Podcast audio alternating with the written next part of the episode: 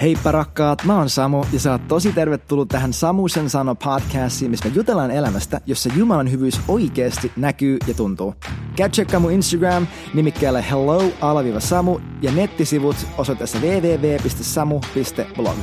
Ei sen enempää tähän alkuun, vaan mennään suoraan aiheeseen, eli asian ytimeen. No tervetuloa takas tyypit. Ihanaa olla tästä teidän kanssa puhumassa teille. Mä en tiedä, ketkä kaikki tätä kuuntelee. Mä tiedän, että moni teistä mä en ole koskaan tavannut, moni teistä mä en välttämättä tule koskaan tapaamaan. Mutta ihanaa, että sä otit aikaa, uskoit muhun sen verran, että kuunnellaan, mitä Samulla olisi sanottava tänään. Ja hei, tähän alkuun yksi infojuttu. Edellinen jakso, ähm, ainakin Spotifyssa ja Apple Podcasteissa se, se katkas sen viiden minuutin kohdalla. Ja mä oon nyt korjannut sen SoundCloudia ja toivottavasti tähän mennessä, kun sä kuuntelet tätä nyt, niin se on myös Spotifyssa ja Apple Podcasteissa kuunneltavissa se koko 20 jotain minuuttia, koska siellä on aika hyvää settiä. Että meidän kuuntelee, mutta siis ei sillä, että hei, tiedätkö, rakkaus se kerskaile. niin ei puhuta enempää siitä, että kuinka hyvä se edellinen setti oli, vaan mennään suoraan tähän tämän päivän aiheeseen. Meillä on tosiaan keskellä sarja, joka käsittelee rakkautta niin kuin Paavali sen kuvailee ekan korintolaiskirjan 13. luvussa. Ja mä vahvasti vinkkaisin, että jos et saa vielä kuunnella mitään niistä aiemmista jaksoista, niin me ja kuuntele vähintäänkin ekat pari, koska ne on mun mielestä tosi tärkeitä. Se on tosi tärkeitä pohjustuksia siihen, että miksi mä käyttäisin 17 jaksoa, 17 viikkoa puhuakseni tästä yhdestä asiasta. Ja niin kuin se eka jakso taisikin sanoi, niin se on siksi, että rakkaus on kaikki. Ja tämä evankeliumi on tosi yksinkertainen. Sä et tuu puolen vuoden päästä, tiedätkö, sä et saamaan sun raamattuun uusia jakeita ja uusia lukuja ja uusia kirjoja. Sä olet mennä ja lukea apokryfit ja muut tällaista. Mä en itse asiassa vielä lukenut niitä kaikki. Ehkä me meidän luen pian. Mutta tiedätkö, että tämä juttu, sä et ala lisäämään evankeliumiin jotain uutta sitten, kun sä sun mielestäsi oot oppinut jonkin, jo, jo, joitain asioita. Vaan me tullaan meidän koko loppuelämä täällä maan päällä yksinkertaisesti syventymään niin kuin aste asteelta, taso tasolta, leiri leiriltä, niin kuin mikäkin sipuli, tähän tosi tosi yksinkertaiseen evankeliumiin. Ja kun mä uskon, että nämä asiat oikeasti on tosi yksinkertaisia, mutta jossain vaiheessa meidän tekemisessä ja meidän elämisessä niistä on tullut tosi, tosi monimutkaisia – monella tavalla monille meistä. Ja, ja myös tämä koko rakkauskäsite, siis sekin, että me puhutaan, että rakkaus on tätä ja se ei ole tätä, niin monelle meistä tulee sellainen ihme suorituspaine jopa siitä, että mun pitäisi os- osata jotenkin olla rakastava, mun pitäisi rakastaa paremmin. Ja toi itse asiassa liittyy meidän tämän päivän jaksoon tosi hyvin, nimittäin tämä päivän jakso, niin kuin se varmaan nimestä jo näit, se on sitä, että rakkaus ei kerskaile. Ja yksi käännös sanoisin silleen englanniksi, että rakkaus ei leuhki omista saavutuksistaan. Ja tämä on mun mielestä tosi tärkeä aihe siksi, että tiedätkö, jos sä kiinnität huomioon siihen, että kuinka hyvin sä onnistut ja et onnistu jossain asiassa, se itse asiassa vaan osoittaa sen, että sä elät sun teoista käsin. Ja sun elämää itse asiassa kontrolloi tämän epäonnistumisen pelko. Mä eilen just puhuin yhdelle mun kaverille siitä, että tiedätkö, mä en elä, ja mä itse asiassa tänä aamuna myös heräsin tähän ajatukseen, joskus ennen kuutta. Mä heräsin siihen ajatukseen, että mä en elä epäonnistumisen pelossa vaan mä elän Jumalan poikuuden, lapseuden ilossa ja etuoikeudessa. Tiedätkö, mun elämä ei ole sarja juttuja, mitä mä yritän tehdä mahdollisimman hyvin ja oikein ja olla epäonnistumatta niissä, koska se, että jos mulla on epäonnistumisen pelko, se osoittaa vaan sen, että mulla on mun sisimmässä asiallista tärkeysjärjestys ja jonkinlainen kaava, minkä mukaan mä pisteytän itse itseni sen perusteella, että kuinka hyvin mä onnistun elämään. Mutta kuinka moni meistä tietää, että Jeesus on se, jonka mukaan me saatiin meidän pisteet Jumalan silmien edessä. Että Jeesus joko on meidän vanhurskaus tai hän ei ole meidän vanhurskaus. Ja tämä on se, mikä, miltä rakkaus just näyttää. Rakkaus on sellainen, että se elää Jumalan hyväksynnästä käsin. Ja kun, se, kun rakkaus elää Jumalan hyväksynnästä käsin, niin sen ei tarvii, sun ei tarvii kerskailla siitä, mitä sä teet. Koska jos sä ajattelet, että ne mit, asiat, mitä sä teet, on niin tärkeitä, että sun tarvii kerskailla niillä ja niin kuin leuhkia niillä oikeasti niin kuin leijailla silleen, että hei, kato mitä mä teen, kato mitä mä sain aikaiseksi. Se itse asiassa osoittaa sen, että sä et ole täysin saanut tarpeeksi suurta ilmestystä siitä, että mitä Jeesus on saanut aikaiseksi. Koska mä lupaan, silloin kun meidän katse, meidän sydämen katse kiinnittyy siihen, että mitä Jeesus on tehnyt meidän puolesta, me välitetään oikeasti aika vähän siitä, että mitä me ollaan tehty meidän itsemme puolesta ja meidän omassa voimassa. Koska Jeesus oli tosi selkeä siinä, että tyypit, ilman mua te ette voi tehdä mitään. Hän itsekin sanoi, että ihmisen poika ei voi tehdä mitään ilman isää, vaan hän tekee ainoastaan, mitä hän näkee isän tekevän. Ja tiedätkö, Jumala, Jumala on tällainen luonteeltaan. Jeesus eli itse tästä paikasta, että hän ei kiinnittänyt huomioon siihen, että mitä hän teki ja mitä hän ei tehnyt, vaan hän kiinnitti huomioon Jumalan luonteeseen, Jumalan hyvyyteen, hänen isänsä hyväksyntään ja rakkauteen. Ja tämä, tämän asian tiedostaminen, sen identiteetin tiedostaminen oli se, mikä sai aikaan kaikki ne teot. Koska meidän on tosi helppo lähteä ähm, kontrolloimaan ja manipuloimaan meidän omaa elämää sen perusteella, että me yritetään tehdä paljon oikeita asioita, mutta edelleenkin tämä silloin vie fokuksen siihen, että mitä me tehdään.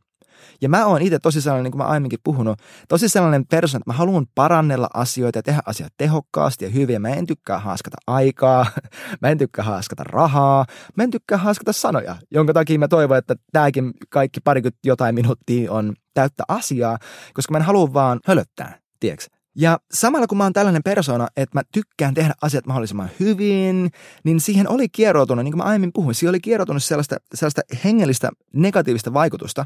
Voisi sanoa, että henkivalta tai mielen linnake mun elämää, mikä sai fokuksen mun elämässä siihen, että mitä mä teen ja en tee, ja sai mut silleen niin kuin micromanage mun omaa käyttäytymistä, jolloin fokus menee väkisin irti siitä, mitä Jeesus on mun puolesta tehnyt, ja se menee siihen, että okei, mitä mä nyt teen sillä infolla. Ja mä en sano, että okei, hei rakkaus, siinä ei ole kyse teoista, että mä voin elää ihan mitä mua huvittaa, yes, sillä ei mitään väliä, mitä mä elän. Ei, edelleenkin, mennään ja luetaan Jaakobin kirja. Siellä Jaakob kirjoittaa sille, että toinen sanoo, että mulla on usko ja toinen sanoo, että mulla on teot. Mutta hei, mä sanon sulle, että näytä mulle sun usko ilman sun tekoja, niin mä näytän sulle mun uskon mun tekojen kautta, koska usko ilman tekoja on kuollut. Mutta kuinka ne tietää, että ne teot virtaa tosiaan siitä paikasta, että sä näet, kuka sä oot. Koska sun on luonnollista. Tiedätkö, sä käyttäydyt sen mukaan luonnostaan, mitä sä itsestäsi uskot. Ja se, mitä sä itsestäsi uskot, näyttäytyy, se näyttää sen, mitä sä todellisuudessa uskot Jumalasta. Me ollaan puhuttu tästä ennenkin, mutta se, mitä sä uskot Jumalasta, on niin tärkeä siksi, että sä heijastat sitä siihen, miten sä kohtelet itseäsi. Ja sen mukaan, tajusit sä tai et, sä heijastat sitä myös siihen, miten sä kohtelet muita ihmisiä sun ympärillä. Eli tämä on ihan kaikki. Ja jos me ajatellaan, että Jumala pohjimmiltaan, hän on pikkusen ehkä leija, koska hän on niin paljon suurempi kuin kaikki muut, niin se tulee myös näyttäytyä siinä, miten, miten me tehdään. Jos me ajatellaan, että Jumala, Jumalan suhde meihin ja meitä, meitä kohtaan on tällainen tekopohjainen, että hän suhtautuu meihin sille, hei kato nyt mitä mä tein sun puolesta, miksi et sä tee jotain mun puolesta, niin tiedätkö mitä? Toi lakihenkisyys, mikä se, minkä se aiheuttaa meidän sydämessä, saa aikaan sen, kun me vaikka meidän avioliitossa ollaan silleen, no hei, mä oon siivonut näin paljon, kuinka paljon sä oot siivonut? Hä? Mä tein tän ja tän, tän asian. Mä ansaitsen sen, että mua kohdellaan tällä ja tällä tavalla. Se, että meidän fokus menee meidän omaan napaan, saa aikaan sen, että me oikeutetaan itsellemme elää pettymyksessä. Me oikeutetaan itsellemme se, että me eletään suorituskeskeisesti, että me eletään ää, siinä, että me loukkaannutaan muille ihmisille, että me väheksytään muita ihmisiä, me väheksytään itseämme. Tässä aikaan kaiken maailman näästiä kamaa. Jaakobin kirjan kolmas luku jopa sanoo silleen, että siellä missä on kiivautta ja riitaisuutta, niin siellä on epäjärjestystä ja kaiken maailman pahaa menoa ja tekemistä. Tiedätkö, että kaikki paha virtaa siitä, että meillä on riitaisuutta, meillä on katkeruutta, vertailua, kaikki näitä asioita. Tiedätkö, mistä nämä asiat johtuu? Ne johtuu siitä, että me katsotaan meidän omiin tekoihin, koska sä et pysty sun elämällä samaan aikaan yhdellä silmällä katsoa Jeesuksen Kristuksen ristiin ja hänen vereen, jonka hän on vuodattanut sun puolesta, tehnyt susta Jumalan lapsen, laittanut henkensä sun sisimpään sen jälkeen, kun hän herätti sut kuolleesta itsensä kanssa ja asetti sut istumaan taivalliseen hänen itsensä kanssa, antoi sulle hänen Jumalan luonteen, antoi sulle Toka Pietari yksi mukaan kaikki, mitä vaaditaan jumalallisuuteen ja hyvään elämään ja täydelliseen elämään hänen tuntemisen kautta. Tän, sä et tämän jälkeen, kun sä samalla katsot tuohon, sä et voi samalla katsoa, että niin, mutta kun. että hyvä, jes, kiitos Jeesus, mutta kun mä nyt tein näin ja mä en onnistunut tässä asiassa ja siispä tällä hetkellä mä en ihan vielä oo kaikkea sitä, mitä sä isä sanoit, että mä oon, vaan mä oon matkalla sinne, koska mun teot osoittaa sen, että mä en ole sitä.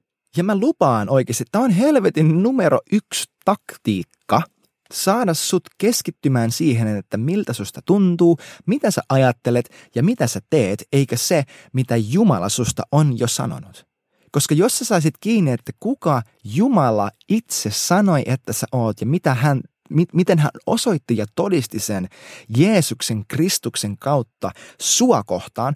Koko helvetti tietää, että mikään ei voi pidätellä sitä, että sä saat kiinni siitä, että mitä Jumala susta ajattelee, kuka Jumala sanoo, että sä oot, sun identiteetti hänessä on täysin järkkymätön, mikään ei voi koskettaa sitä, mikään nykyinen, mikään tuleva, ei helvetti, ei taivas, ei mikään luotu asia, mikään ei voi erottaa sua siitä Jumalan rakkaudesta, roomaiskirja kahdeksan mukaan. Ja saatana tietää tämän. Et sen takia se on hänelle tosi kätevää sillä, että hei, sen sijaan, että hän sanoisi, että noi kaikki asiat ei ole totta. Sen sijaan hän pystyy vain sanomaan, että hei, joo, se on hyvä, mutta kato nyt, mitä sä just äsken teit. Kato, miten sä just äsken epäonnistuit. Kato, et sä oikeasti oo sitä vielä, että joo, se on hyvä juttu, mutta sä oot menossa siihen suuntaan, mutta sun pitää vaan vähän nyt työstää pikkusen sun käytöstä, modaa vähän sitä, niin kuin petraa pikkusen, yritä vähän enemmän ja sitten ehkä jossain vaiheessa susta tulee kaikki se, mitä Jumala sanoi, että sä oikeasti oot. Mutta me ollaan matkalla sinne, ei hätä. Tiedätkö, toi on se, mitä saatana puhuu. Ja me tahdotaan oikein. Me, meidän sydän oikeasti on siinä paikassa, että me halutaan elää pyhää elämää. Mä uskon, että tosi vanha meistä, tai siis tosi harva meistä, jotka nyt kuuntelee tätä, elää sellaisessa paikassa, että hei, mä haluun mennä ja elää mahdollisimman irstaasti. Mä haluun pettää mun puolisoa, mä haluun katsoa pornoa, mä haluun mennä dokaamaan ja vetään kamaa, mä haluun elää tavalla, joka solvaa Kristuksen sovitustyötä mun kohdalla. Mä uskon, että meistä on tosi harva, joka elää tuossa paikassa. Jos sä, jos sä käytät Jumalan armoa tapana tehdä enemmän syntiä sun elämässä, niin sun pitää tuolla uskoon. Oikeasti, mä sanon tosi suoraan, että jos armo, se, että mä sanon sulle, että Jumala ei kohtele sua minkään sun tekojen mukaan, hän kohtelee sua Kristuksen teon mukaan ja teki susta hänen perillisen hänen verensä kautta. Jos toisaalta sussa aikaan sen, että aa, okei, okay, kiva, no hei, mä voin mennä ja tehdä vähän lisää syntiä. Sun pitää tulla uskoon. Koska niin kuin Paavali sanoi roomalaiskirja kutosesta, että mitenkä me, jotka ollaan kuoltu synnille, voitais enää elää siinä. Se on täysin järjetöntä, että sä, joka oot vapautettu täysin synnistä, menisit ja lait, asettaisit itses taas sen saman jutun orjaksi, koska niin kuin Paavali sanoi, että sä oot sen orja, ketä sä tottelet, ketä sä aktiivisesti tottelet. Mutta Paavali myös sanoi, että meistä on tehty vanhurskauden orjia – vanhuskauden palvelijoita, sanoi joissain käännöksissä, ja vanhuskauden orjia toisessa. Tiedätkö, hän on, niin kuin yksi puhuja sanoi, että hän on tehnyt sen, hän on tuominnut sut vanhurskaaksi. Hän on lukinnut ja kahlinnut sut itseensä vanhurskauteen ja sanoi, että hei, vetäkää se kahleesi ja heittäkää avain menee. Tästä ei ole mitään paluuta. Done deal, tiedätkö? Tämä on se, miten Jumala on kohdellut sua. Tämä on se, kuka Jumala on sua kohtaan. Että hän ei yksi teko kerrallaan, tiedätkö, hän ei yksi teko kerrallaan taivasta katso sun elämää sille, okei, okay, no tossa kohtaa sä teet näin ja tuossa kohtaa, no nyt sä olit vähän pyhempi ja nyt sä teit noin, niin ei, vähän pikkusen laski pisteet. Ja no tuossa kohtaa sä olit tosi mukavaa tolle tyypille, nyt sä voit olla vähemmän, vähän enemmän pyhä. Jumala ei koskaan puhu sulle sellä tavalla, että sun arvo perustuu siihen, mitä sä teet, vaan se, mitä sä teet, todistaa sen, kuka sä oot. Tämä on se, mistä Jaakob puhuu, että mä todistan sulle mun uskon mun tekojeni kautta. Ja meidät on kutsuttu elämään tässä paikassa, missä me ei, me ei voida kerskailla siitä, mitä me tehdään, koska me tiedostetaan, että kaikki meidän teot on Jumalan tekoja meidän kautta. Että Filippiläiskirjan mukaan pyhä henki itse on se, joka vaikuttaa meidän kautta hänen tahtomista ja tekemistä. Ja meidän teot on hänen tekoja, hänen teot on meidän tekoja. Niin kuin, niin kuin Jeesus sanoi, että mä katson sitä, mitä isä tekee ja mä vaan, teen, mä vaan kopioin, tiedätkö? Ja jos hän on se, ketä me katsotaan, hän on se malli, hän on se, joka vaikuttaa meissä sen tahdon ja sen tekemisen. Kristus on se, kenessä kaikki kolossaiskirja yksi mukaan pysyy kasassa ja löytää koko esenssinsä. Ja hän on se, ketä varten me tehdään kaikki, niin kuin Paavali sanoi, että jos te juotte, jos te syötte, jos te hengitätte, jos te nukutte, jos te makaatte, jos te teette mitään, niin tehkää kaikki Jumalan kunniaksi.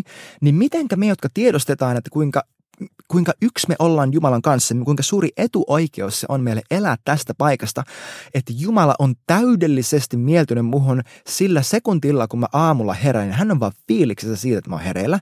Miten me voitaisiin kerskella siitä, mitä me tehdään? Se, että me kerskalla edelleenkin, se vaan todistaa sen, että me, että me oikeasti ei täysin vielä uskota yksinkertaista evankeliumia.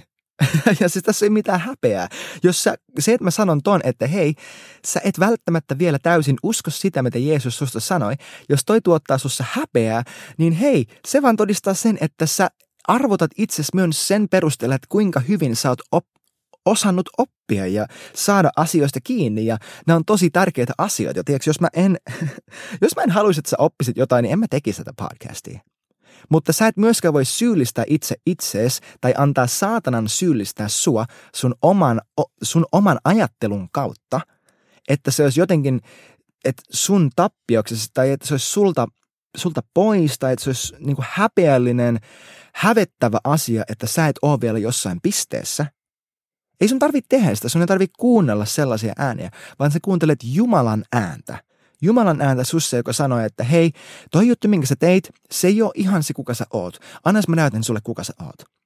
Tänä aamuna meillä oli yksi, oli yksi hetki mun viisivuotiaan pojan kanssa, jossa hän teki jotain, mikä ei ollut oikein. Ja sitten mä tunsin, että hän häpeää. Hän lähti siitä huoneesta. Ja sitten mä sanoin sille, että ei, älä kehtaa lähteä pois, tuu takas. Mä puhuin sille tosi rauhallisesti. En, mä en huutanut, mä en mitään raivottanut, vaan mä sanoin, että hei, älä, älä lähde minnekään, tuu takas. Silloin oli, se piti silmiä kiinni sille, että tosiaan että se niinku siristää silmiään, että se hädintuskin näkee, mutta se pitää niitä kiinni, jotta se ei, tarvitsisi katsoa mua silmiin, koska se tunsi häpeää. Ja mä avasin tälle mun viisivuotiaalle, että okei, sähän tunnet sun sydämessäsi nyt, että se juttu, mitä sä teit, että se ei ollut oikein. Ja sitten se totesi, että joo, hän tietää, että se ei ollut oikein. Ja mä kysyin, että teit, teitkö sä näin? Mhm, teikö sä näin? Mhm. Ja sitten mä avasin hänelle sitä, että se syy, miksi mä haluaisin, että sä tuut takas tähän, niin sä pystyt puhumaan mun kanssa siitä, mitä sä teit väärin, ei ole se, että mä voisin jotenkin solvata tai halventaa sua, koska mä en ole vihanen sulle. Näetkö sä? Mä en loukkaantunut siitä, että sä kohtelit mua väärin ja sä valehtelit mulle.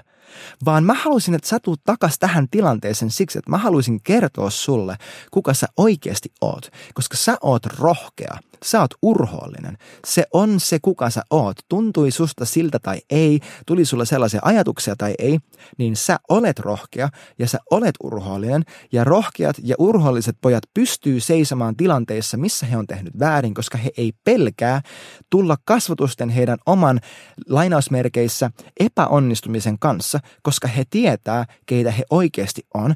Ja se, se, että he näkee, että he eivät tehneet jotain ihan oikein, se on heille vaan mahdollisuus oppia, että keitä he on yhä enemmän ja enemmän, koska he tietää, kuka he on. Ja mä sanoin sille, että tiedätkö sä, miksi sä oot rohkea? Ja sanoin, että mm ja mä sanoin sille suoraan, että no koska mä sanon, että sä oot, ja koska Jumala sanoi, että sä oot. Ei Jumala Joosua yksi yhdeksän kohdassa sano, että hei, oot tosi pelkurullinen ja heti kun tuntuu ikävältä, niin lähde meneen, koska Jumala on sun kanssa ää, kaikkialle minne sä meet. Ja me naurittiin sille yhdessä, koska ei Jumala puhu tuolla tavalla. Jumala aina nostaa meissä rohkeutta tulla kasvatusten meidän oman lainausmerkeissä vajaavaisuuden kanssa.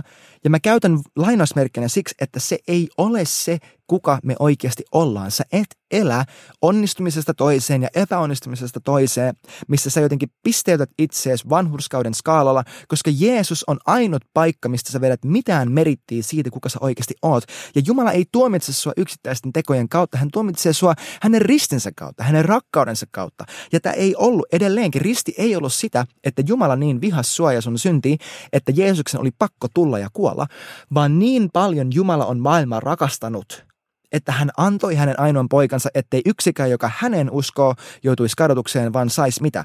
Iankaikkisen elämän. Ja mitä on iankaikkinen elämä? Se on Jumalan tunteminen.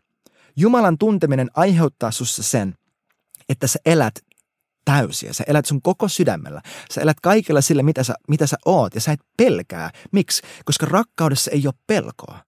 Eikö niin? Eikä Johannes sano, että rakkaudessa ei ole mitään pelkoa, siksi että pelko liittyy tuomioon, se liittyy ää, syyllistämiseen ja se liittyy kadotukseen. Mutta rakkaudessa ei ole, koska sä tiedät, että sä oot pelastettu, koska sä tiedät, että sun, sun elämä ei ole sitä, että, että kuinka hyvin sä onnistut ja et onnistu.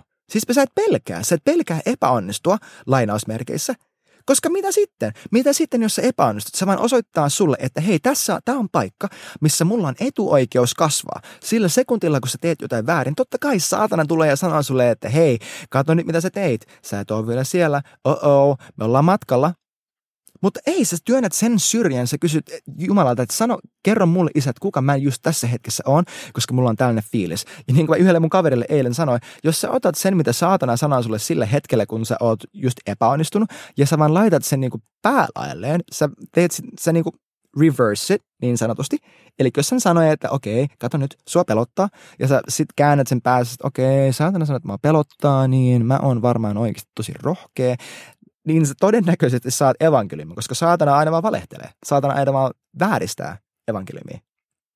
Mä haluan myös sanoa sen, että toinen juttu, mitä vihollinen tekee, on just toi, että hän ei syötä meille juttuja, niin kuin mä sanoin, mitkä olisi täysin vieraita, vaan hän kierrouttaa asioita, mitkä on jo totta. Hän saa meidät painottamaan yhtä juttua enemmän kuin toista.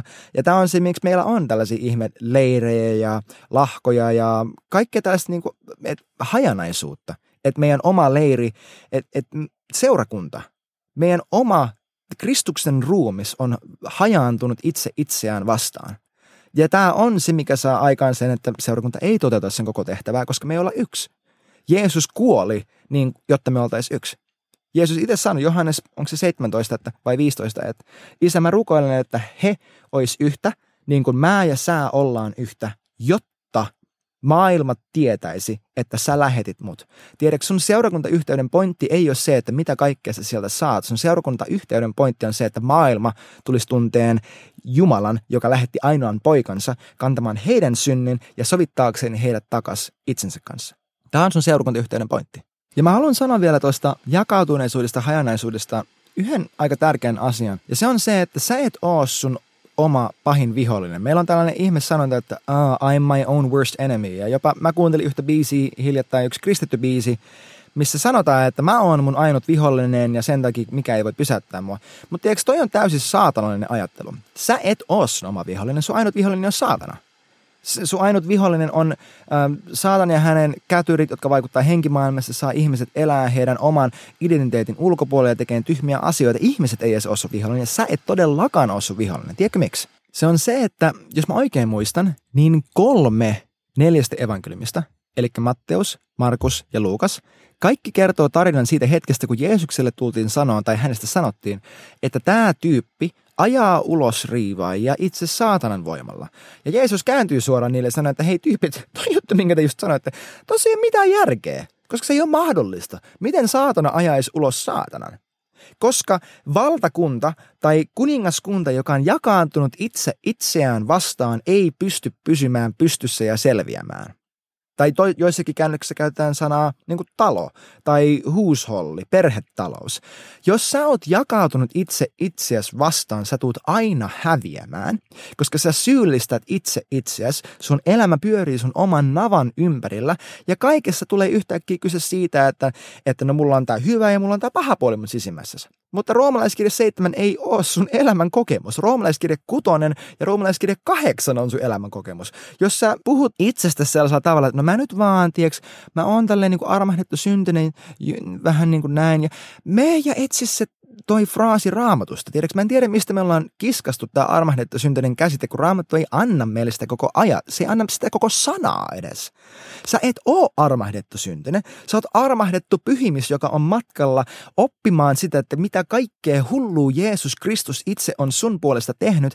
Ja sun teoilla sä alat ilmentää sitä, mitä sä todella uskot. Ja Jumala jatkuvasti opettaa sua siitä, kuinka hyvä hän on. Ja hän saa aikaan sussa sitä, että ei Jeesus Kristus, mä en pysty auttaa, mä en pysty tekemään mitään muuta kuin se, että mä rakastan sua takas, koska sä oot rakastanut mua niin hyvällä tavalla ja mä en enää syyllistä itseäni siitä, kun mä epäonnistun, koska epäonnistuminen on suhteellinen käsite, koska mä en vertaa itseäni itseeni, mä en vertaa itseäni kehenkään muuhun, sen takia mä en kerskaile, vaan mä it, vertailen itseäni siihen, mitä sä oot musta sanonut, ja se on mun etuoikeus, eikä mun taakka jotenkin suorittaa jotenkin uskonnollista kristillistä riittiä ja tarpa, yrittää olla jotenkin tarpeeksi hyvä, vaan Jeesus, sä kuolit, jotta mä oisin tarpeeksi hyvä ja millään mitä mä teen ei ole mitään tekemistä mun arvon kanssa, koska sun veri osoitti ja todisti mun arvon sun silmies edessä ja sun silmies edessä mä oon pyhä.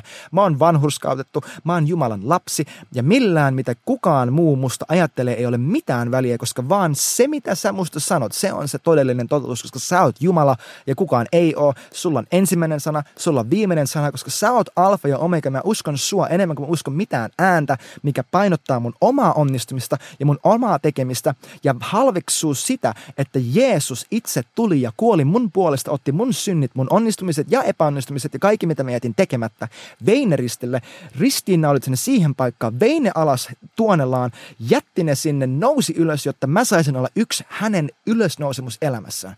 Come on, man! Tämä on se, mistä paikasta me eletään. Me ei olla jotain rääpäleitä, jotka yrittää olla tarpeeksi hyviä. Me ollaan Jumalan perillisiä. Meillä on annettu Kristuksen luonne.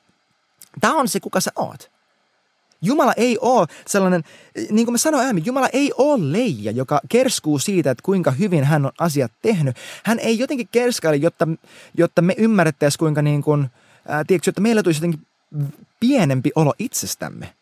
Jumala lainausmerkeissä kerskailee siitä, mitä hän on saanut aikaan, kautta vanhan testamentin, Saalamien, raamatun kautta, uudelleen ja uudelleen, jopa Jeesuksen kautta, siksi, että meidän pitää ymmärtää hänen suuruun, koska se on oikeasti, se, että me ymmärretään hänen suuruus, se vaatii sen, että me verrannollisesti ymmärretään, keitä me ollaan hänen silmissä.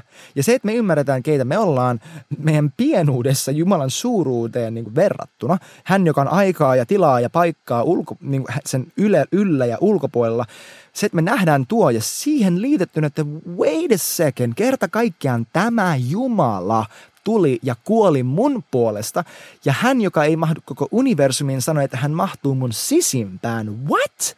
Are you kidding me? Tämä poistaa oma vanhuskauden täysin. Tämä poistaa sen, että no okei, okay, yes, kiitos Jeesus, mä pääsin sisään valtakuntaan ja nyt mä vaan yritän tehdä asiat tarpeeksi hyvin. Ei. Tämä ei ole se, mitä me eletään. Me ollaan te- meidät on luotu rakkauden kuvaksi. Jeesus itse aiheutti sen, että sillä hetkellä, kun sä tulit uskoon, sä kävit kastella, sä synnyit uudesti, susta tuli itse rakkaus sun hengessä, koska sä oot yksi Eka korintalaiskirja 6.19, sä oot yksi henki Jumalan kanssa. Sua ei koskaan voida erottaa siitä. Mikään ei voi erottaa sua Jumalan rakkaudesta. Roomalaiskirja 8. Ja sellainen kuin Kristus on, täydellinen rakkaus. Sellaisia me ollaan tässä maailmassa. Eka Johanneksen kirja 4 sä oot täysin rakastava. Sun ei tarvi kerskailla, eikä sun tarvi halveksua itse siitä, että mitä sä teet tai ettei, koska sä ettei elä tedosta, ää, teosta toiseen, vaan sä elät siitä paikasta, että sä joka päivä tiedostat, että ilman, että sun tarvii tehdä mitään, ennen kuin sä oot tehnyt mitään ansaitaksesi sitä, niin samalla tavoin, kun sillä hetkellä, kun Jeesus tuli ylös ää, Jordanin ää, joesta, oltuaan kast, tai kun Johanneksen, ää, Johannes kastoi hänet, ja sillä sekunnilla – ennen kuin hän oli tehnyt yhtään ihmettä, parantanut ketään, tehnyt mitään, saarnannut mitään, Jumala itse taivasta sanoi, että tämä tyyppi tässä, tämä on mun rakas poika, kehen mä oon absoluuttisesti mieltynyt. Tämä on se paikka, mistä sä elät. Ilman mitään sun tekemistä, ilman mitään ansaintalogiikkaa, sä yksinkertaisesti nojaat Jumalan rakkauteen ja sä luotat, että tämä on se ainut asia, mikä saa sun elämässä aikaan kaiken sen muutoksen, mitä sä ikinä kaipaat. Mm. Mä tiedän, että mä puhuin intohimoisesti ja mä oon saattanut huutaa sun korviin ja puhua liian nopeeta. Pyydän anteeksi, meidän kuuntele uudestaan, mutta mä en vaan pysty auttaa itteeni, tämän, tai I can't help myself tämän asian kohdalla. Pyhä henki on mun auttaja. koska mä innostun tosi helposti, koska tämä juttu on tosi, tosi yksinkertaista ja nämä on oikeasti hyvät uutiset. Tämä on oikeasti ilosanoma ja meillä on suuri etuoikeus palvella Jumalaa, joka rakastaa meitä tällä tavalla. Nähdään ensi viikolla. Se oli tältä osin siinä ja kiitos, että sä olit kuulolla. Käy tsekkaamaan uutiskirja mun nettisivuilla ja laita hei kysymyksiä palautetta tulemaan vaikka Instagramin kautta. Ja muista, että Jumala rakastaa sua täysin, sataprosenttisesti, koko ajan, just sellaisena kuin sä oikeasti oot. Nähdään ensi viikolla.